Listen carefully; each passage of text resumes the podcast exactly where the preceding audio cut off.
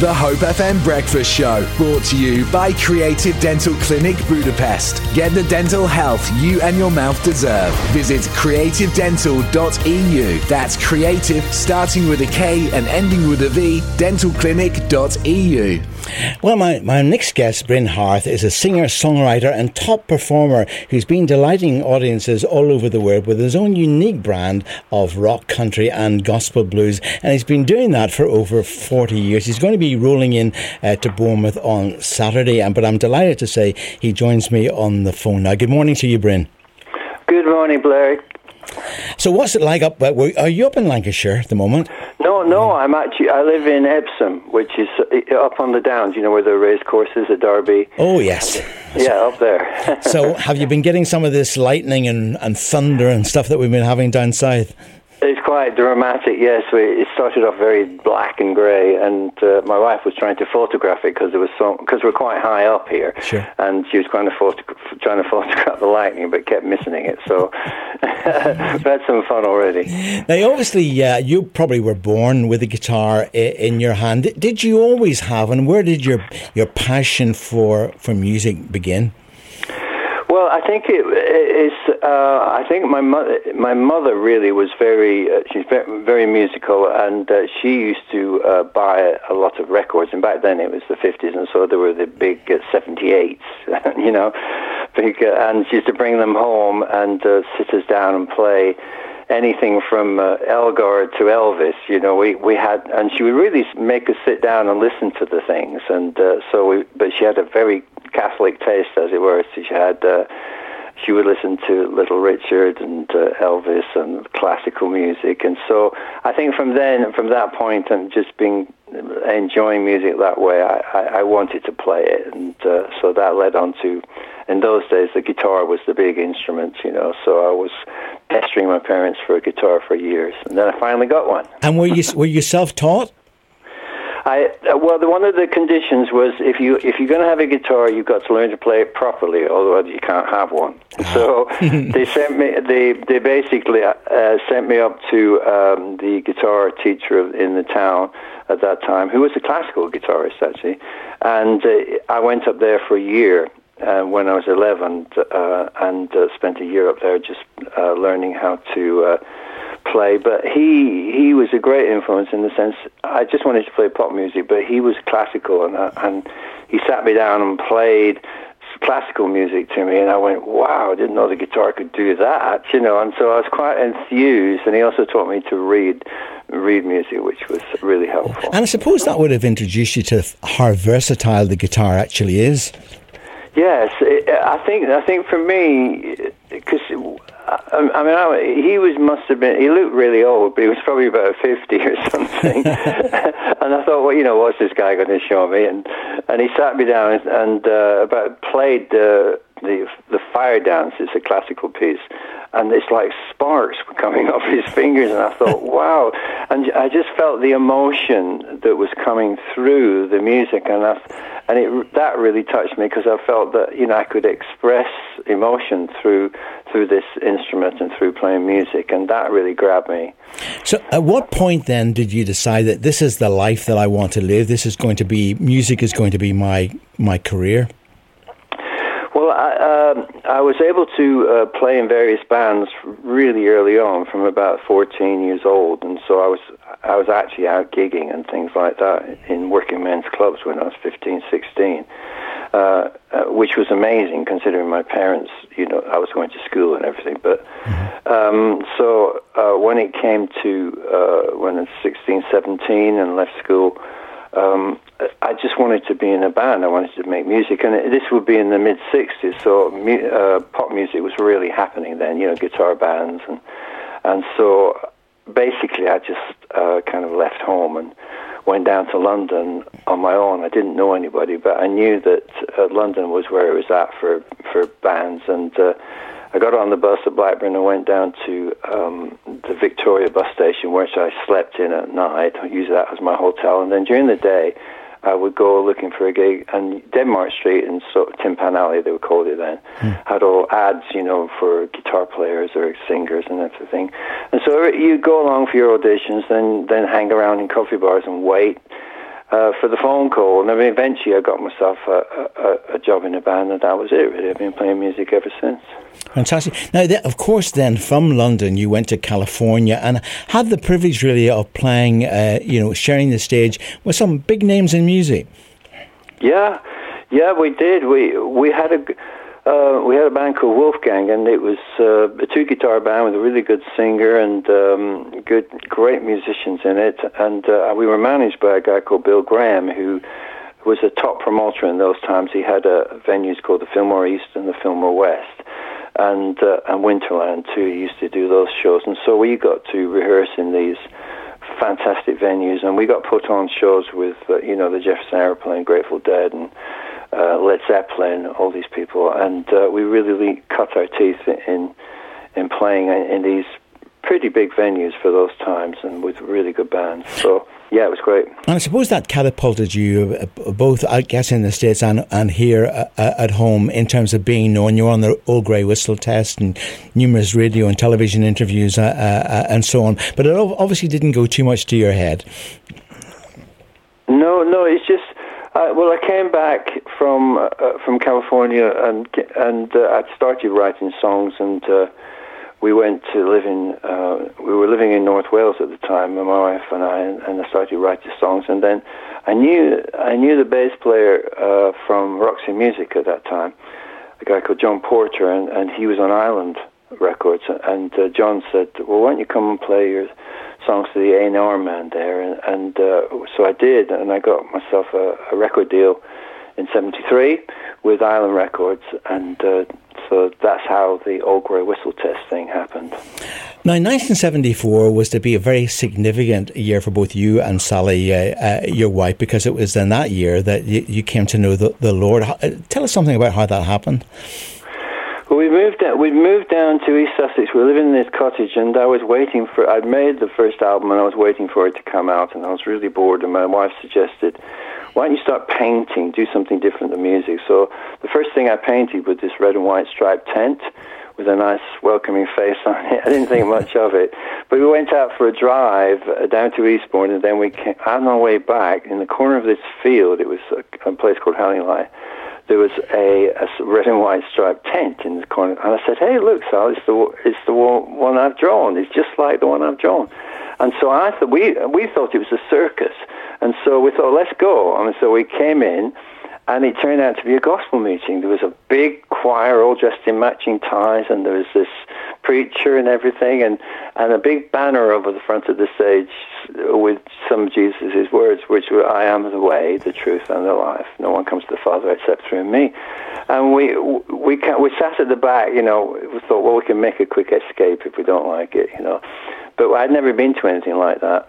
And, uh, and it was the first time I heard, we heard about Jesus, you know, why he come and what he'd done for us. And, uh, and uh, I couldn't understand anything that the preacher was saying because he was using a language, the words like you know, salvation, redeemed, and double dutch to you. it, it, it, was like talking to somebody who's into golf, you know, like yeah. birdies and eagles. You know, what are they talking about? Or fishing? You know, they, yeah. have, they have their own language, and I didn't understand it, but I was riveted by this banner over the front of the stage. And I thought, well, I've tried my way for 26 years and it ain't working. And it's like, Jesus, if you're the way, even though all my answer, questions haven't been answered, I don't understand everything. I know that I have to take a step of faith, and, and uh, so if you're the way, I'm coming your way. And we we went forward that evening and got prayed for, simple four line prayer, and went out of that tent. And I knew that God was real. It was just that that quick for us. I knew that He was real. That that was home, and that's when that was the beginning of getting to know who God really is, rather than who how I imagined him, and it's an ongoing journey, really. Yes, and of course, your music now very much uh, reflects. Uh, all of that. In fact, talking about music, why don't we play uh, one of your tracks now? The one you've chosen is is "Keep the Faith." Why this one, Bryn? Well, it, it, basically, I grew up in the 50s when radio was a medium you heard music through. And we had a portable little radio in our family, and I would sneak a torch and the radio into bed at night and listen underneath the sheets to the Luxembourg, you know, uh, 203, and, uh, and hear the chart show on Sunday and, and uh, just you know, and listen to all this music, and it was so exciting. And I just like the thing of not knowing what was coming next, and uh, with radio, and I still like radio now. But uh, I think it's about just being staying open and and uh, in life. But it, it's generally uh, just an encouragement to uh, enjoy the, enjoy the radio. okay, well let's have a listen to it. Okay.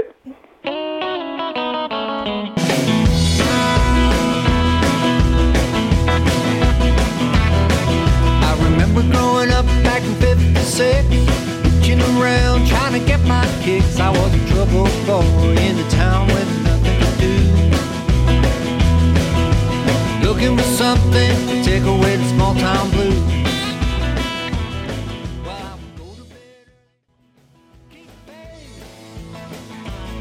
Keep faith Keep faith, keep faith, listen to the radio.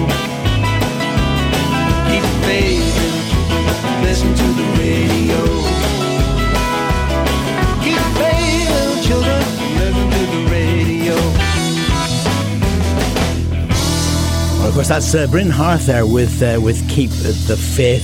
So, uh, and then of course, uh, is it 14 gospel albums that you produced so far, Bryn? Uh, it could be. I can't remember. Actually, it's probably.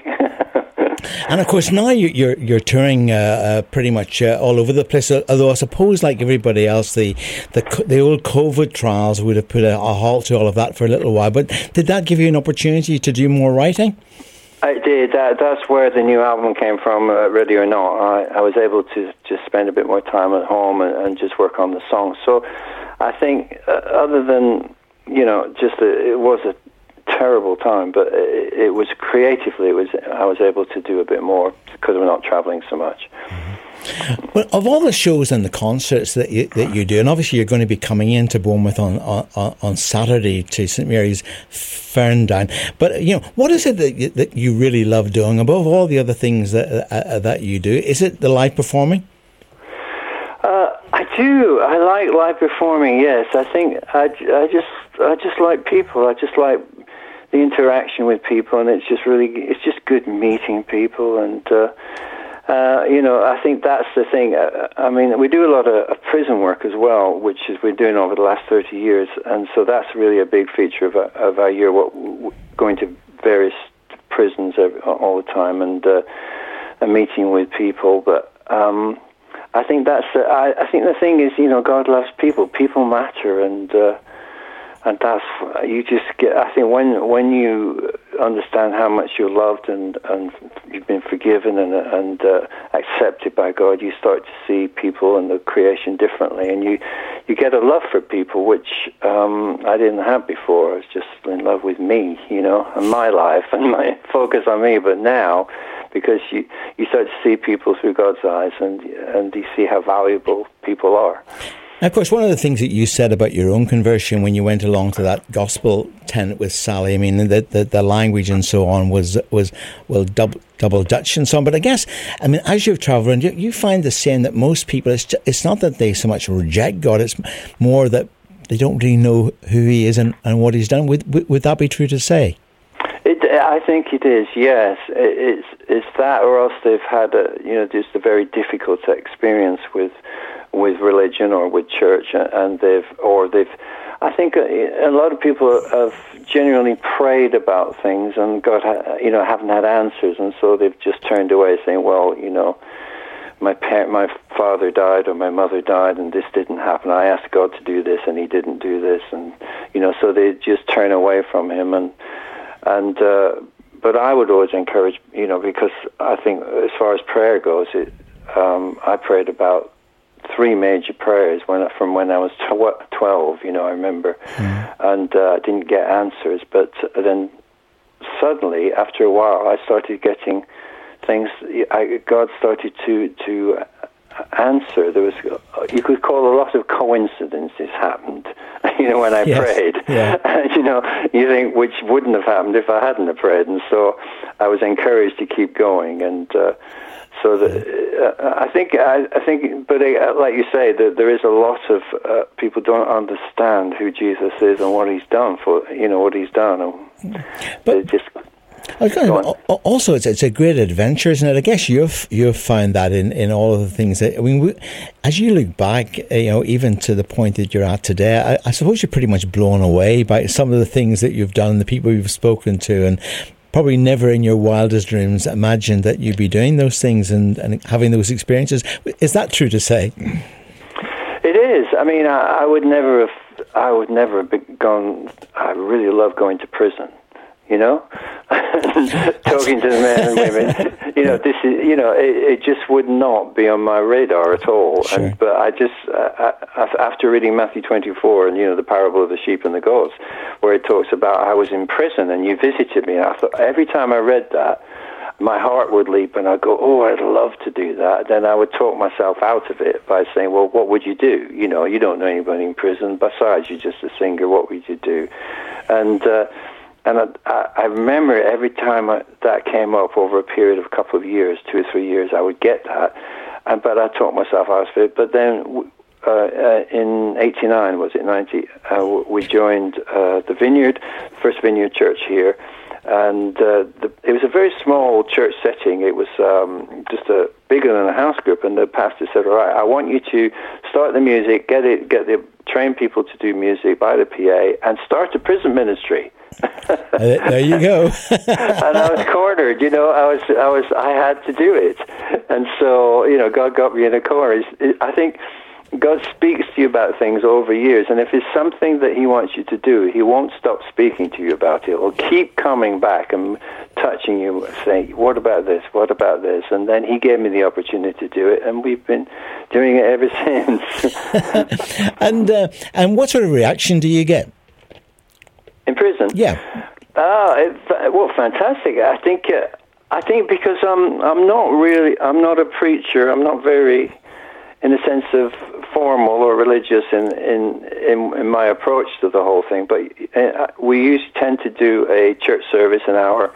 Uh, where I'll give uh, some a talk from the from the from the Bible, Gospel, or New Testament, Old Testament, but uh, and, and, pray with lots of prayers at the end for people to come and get prayer.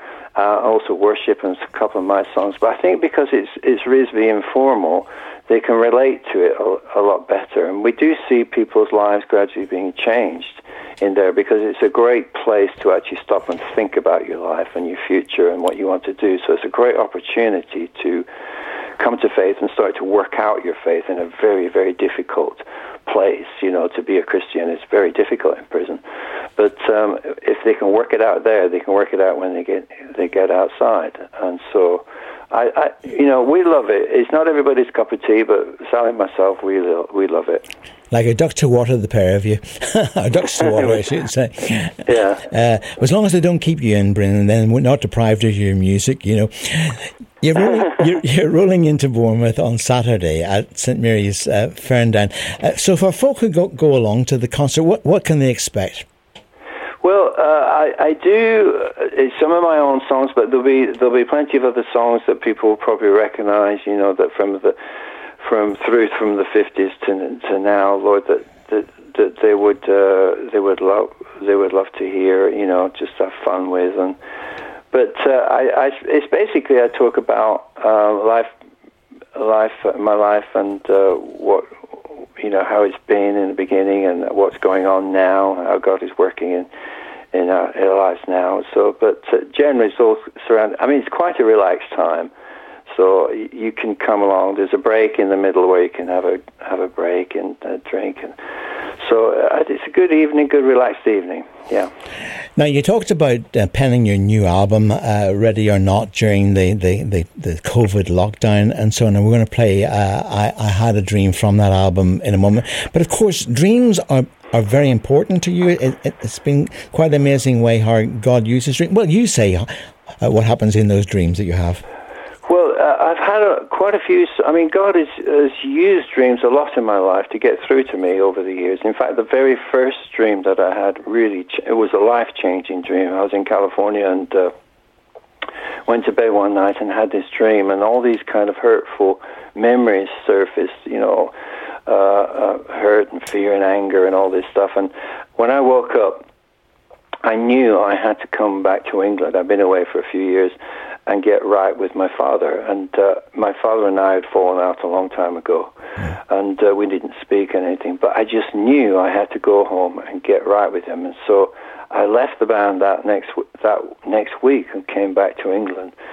And so that was basically from that one dream. That was very powerful. But I've also had a lot of songs in dreams. And when you get a song in a dream, it's really quite handy because it's like being in a movie and you hear uh, you hear all the words and the music and the the riff and things like that. They're real gifts.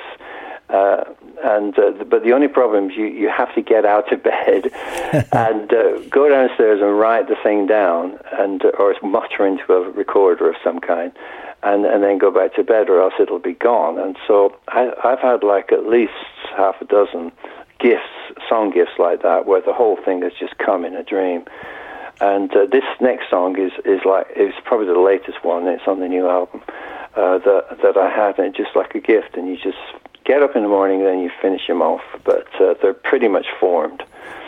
Yeah.